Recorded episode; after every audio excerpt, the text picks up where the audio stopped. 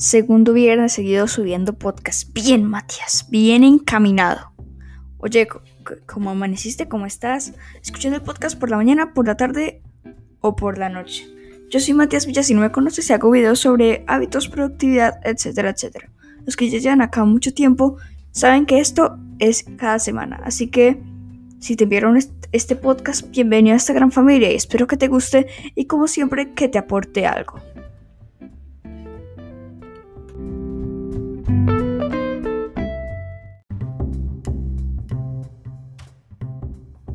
Yo siempre he dicho, más vale utilizar el tiempo para algo que para nada. Tal vez si estás viendo televisión no estás siendo, no está siendo productivo, pero estás haciendo algo y vas a poder decir, ¿qué hiciste? Enumérame tres cosas que has hecho hoy. Entonces tú le dices, ver televisión, que es totalmente válido. Nunca te dijeron tres cosas buenas que has hecho hoy. Además, claramente es un gusto y no necesariamente tener un hábito te quita tener un buen gusto, como las hamburguesas, la televisión, los videojuegos, etcétera, etcétera. El día de hoy estamos cuando somos productivos con nuestro tiempo, es decir, cuando queremos trabajar en esa meta, ese proyecto que tenemos y que queremos lograr. Pero llega alguien que va y viene, pero nadie lo detiene. Mr. bloqueo creativo. Para los que no sepan qué es el bloqueo creativo, es cuando se te pone la mente en blanco. No puedes pensar en nada.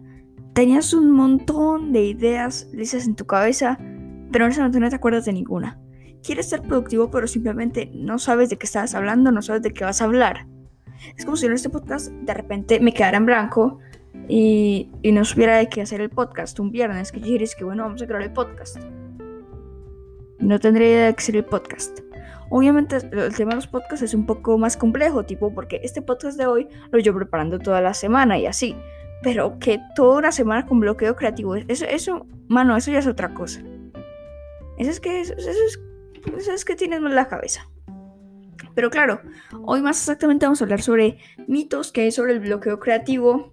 Eh, también tenemos muchas soluciones, que eso es lo que la gente viene a buscar. La definición como tal de esto y muchas situaciones en las que lo vemos implementado. Así que pues sin más dilación, comencemos con el podcast de hoy.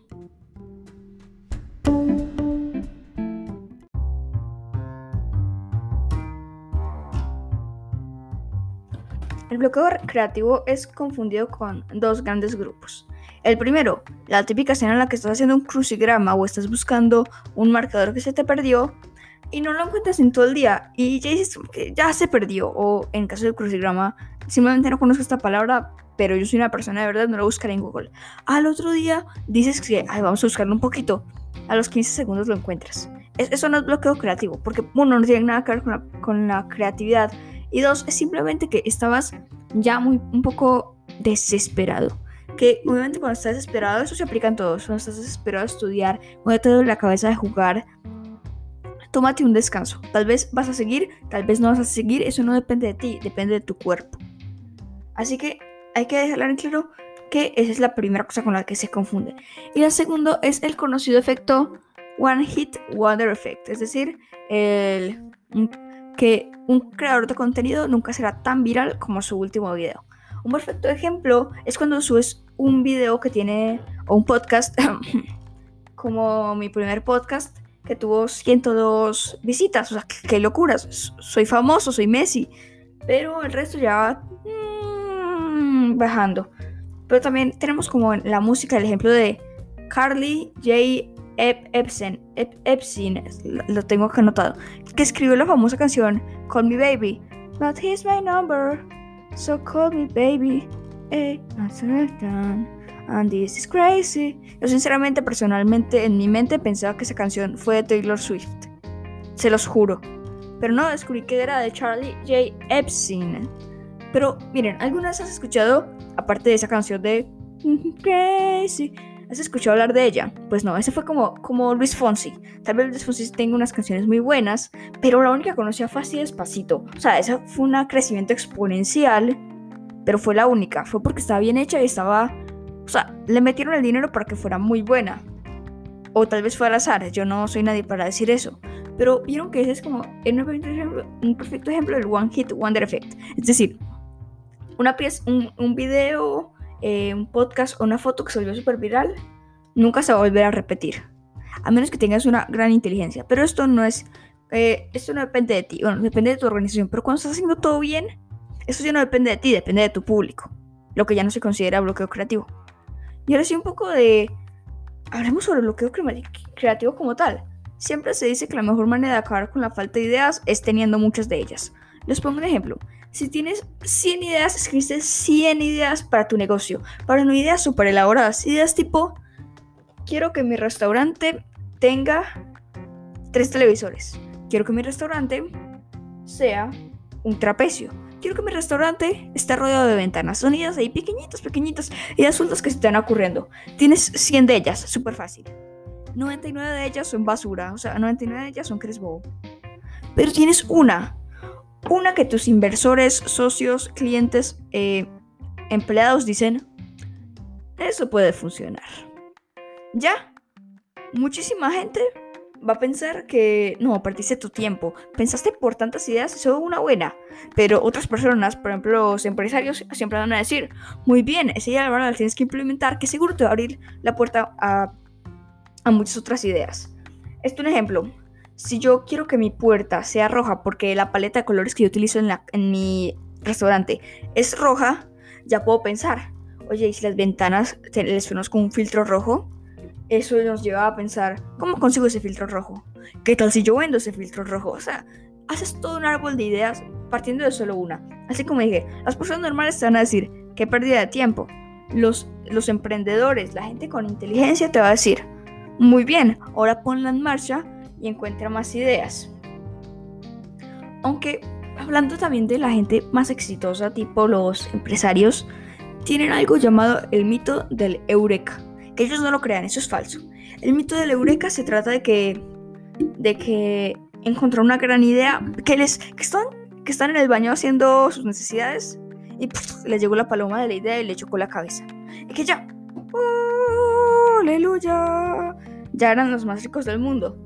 Pues no, porque este mito dice que las grandes ideas vienen de la nada, lo cual no hacen. Y si has visto un profesional decir eso, uno, pues no es un verdadero profesional. Y dos, te estaba tomando el pelo o era el típico hablador motivacional de los anuncios de YouTube. Siguiente punto. Yo como ya dije en mi podcast sobre el manejo del tiempo, la bendita multitarea, que la gente que dice, no, yo soy multitarea, yo hago ciencias naturales, eh, historia y biología a la vez. Yo soy multitarea, yo puedo hacer todas esas tareas. Primero que todo, la multitarea no existe. La multitarea es tener tu ojo derecho en algo, tu mano derecha en algo, tu ojo izquierdo en otra cosa y tu mano izquierda en otra cosa, lo cual no haces. Lo que la gente se refiere cuando dice multitarea es, yo estoy leyendo un libro, leo una página, me pongo a escribir un informe. Vuelvo a leer una página. O sea, no es una multitarea, no es hacer cosas a la vez, es hacer cosas intercaladas. Lo cual no quiero gastarme mucho tiempo ahí, pero si quieres saber más a fondo de esto, revisa el podcast sobre el manejo del tiempo.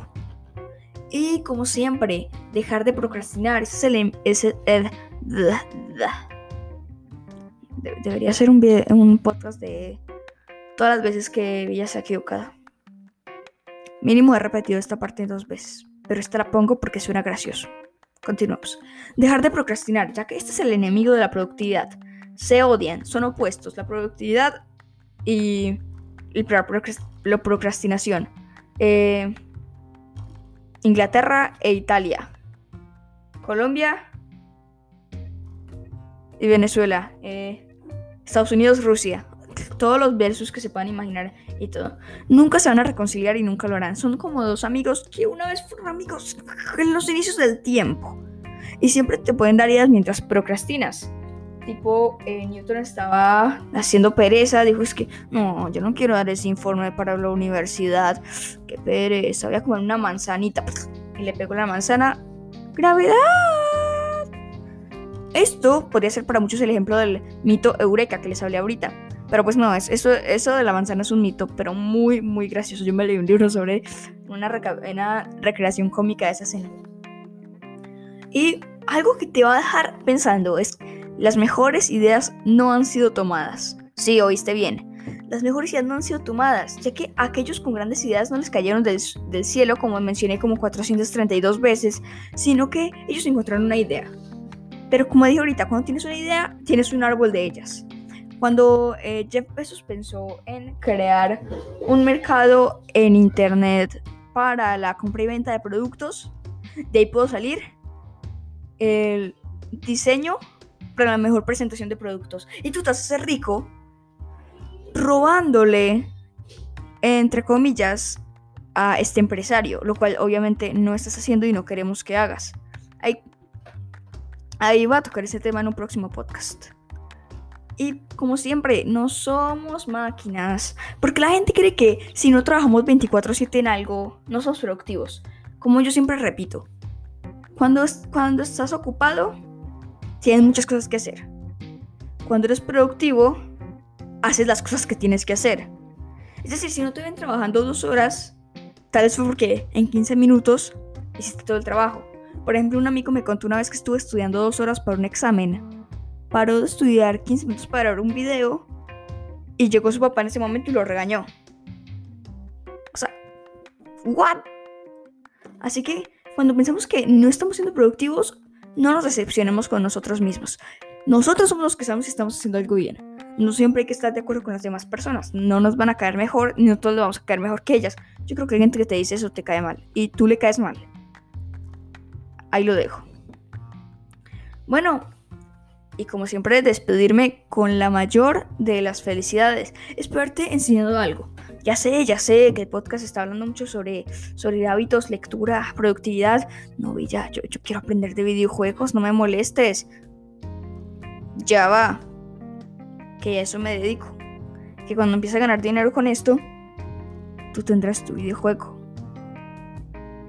Y tal vez un mensaje personalizado de tu podcaster favorito. Luisito Comunica, que sacó su podcast, como siempre, ¿de quién crees que estaba hablando?